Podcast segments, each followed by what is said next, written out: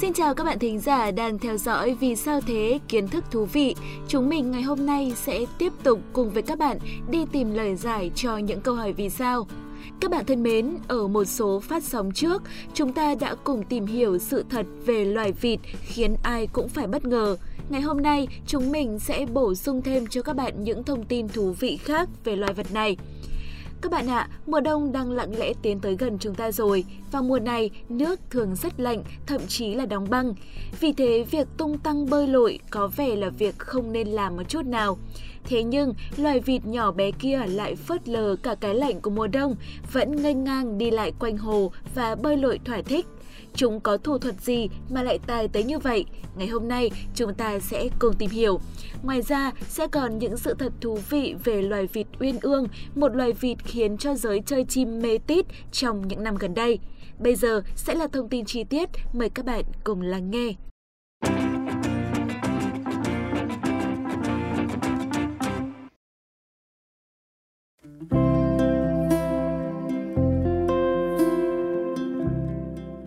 Đầu tiên chúng ta sẽ cùng tìm hiểu xem vì sao vịt lại không sợ nước vào mùa đông.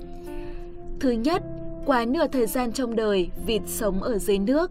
Vì lâu ngày tồn tại trong môi trường này nên cơ thể của vịt đã tiến hóa nhiều điểm để có thể thích nghi, chẳng hạn như có nhiều mỡ trong cơ thể và chung quanh những nội tạng. Phao câu có một đôi tuyến mỡ rất phát triển. Bên ngoài cơ thể thì phủ một lớp lông vũ dày và rất khó thấm nước.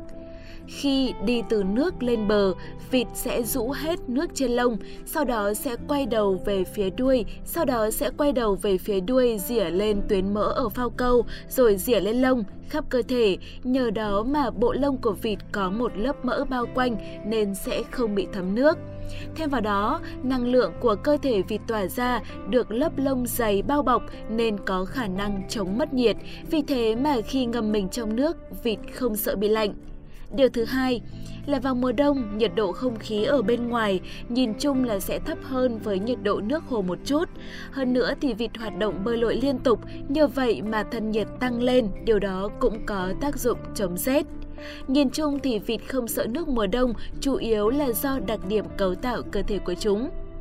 Và bây giờ, chúng ta sẽ cùng tiếp tục đi tìm hiểu về loài vịt uyên ương, loài được biết đến là một trong 10 giống chim đẹp nhất trên thế giới. Thực ra thì à, trước số phát sóng của ngày hôm nay, mình chưa từng biết đến loài vịt xinh đẹp này. Không ngờ xung quanh chúng lại có nhiều sự thật thú vị và bất ngờ tới như thế.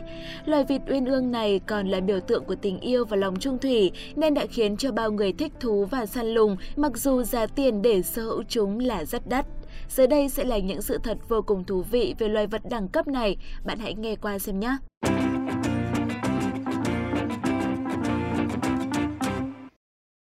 Điều thứ nhất, chúng ta hãy nói một chút về nguồn gốc của vịt uyên ương.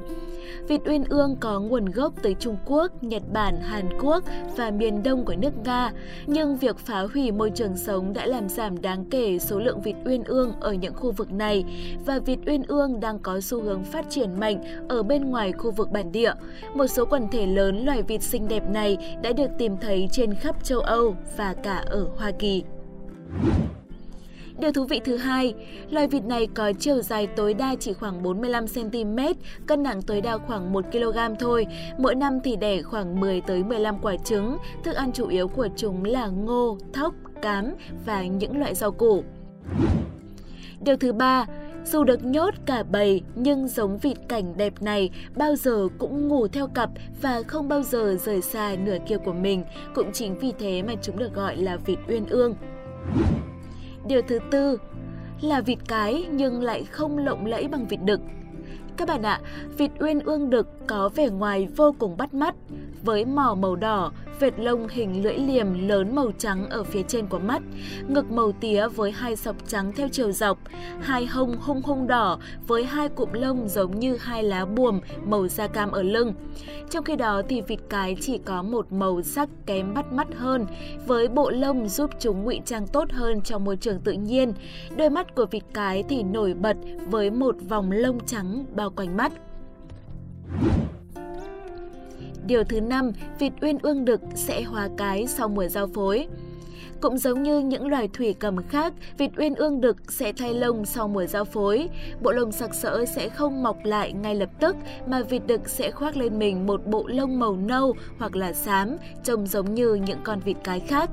Thông thường để phân biệt chúng vào thời điểm này, bạn có thể nhìn vào chiếc mỏ màu đỏ đặc trưng mà con cái không có. Điều thứ sáu, như đã nói, vịt uyên ương cực kỳ trung thủy. Vịt uyên ương nổi tiếng cả đời chỉ có một vợ một chồng mà thôi. Loài vịt này chỉ chọn một người bạn đồng hành và chung sống cả cuộc đời. Chính vì vậy, vịt uyên ương đã trở thành biểu tượng của tình yêu và sự trung thủy trong nền văn hóa Đông Á. Cả vịt uyên ương thường được tặng cho những cặp đôi mới cưới như là một vật phẩm phong thủy để có thể duy trì mối quan hệ lâu dài. Điều thứ bảy, vịt uyên ương đực sẽ không chăm sóc con. Mặc dù chúng vô cùng trung thủy và không bao giờ từ bỏ gia đình, nhưng vịt uyên ương đực sẽ không chăm sóc con.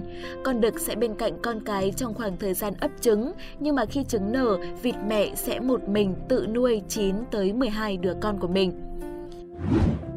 Và điều cuối cùng là vịt uyên ương vô cùng liều lĩnh. Vịt mẹ sẽ làm tổ và đẻ trứng trên những hốc cây cách mặt đất tới khoảng 30 mét và gần với nguồn nước.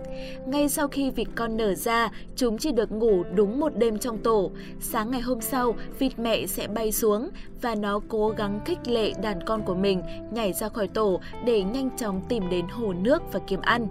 Mặc dù chưa biết bay, nhưng những chú vịt con đã phóng mình ra khỏi tổ và rơi tự do xuống đất. Thực sự là khi xem đoạn video vịt con nhảy xuống từ tổ, mình cũng đã cảm thấy rất là hồi hộp và lo lắng. Với cú rơi từ độ cao khoảng 30 mét xuống đất, vịt con đã không thể tiếp đất được bằng chân mà bằng thân của mình. Thậm chí có con còn nảy lên và quay vòng. Thế nhưng ngay sau đó thì chúng đã đứng lên và đi theo mẹ của mình. Quả thực là cả vịt mẹ và vịt con đã rất liều lĩnh khi quyết định làm điều đó đúng không nào? Vâng thưa các bạn, trên đây là những thông tin thú vị được tổng hợp cho số phát sóng của ngày hôm nay. Hy vọng chương trình đã giúp các bạn có thêm những kiến thức thú vị. Còn bây giờ, xin chào và hẹn gặp lại các bạn trong những số phát sóng tiếp theo.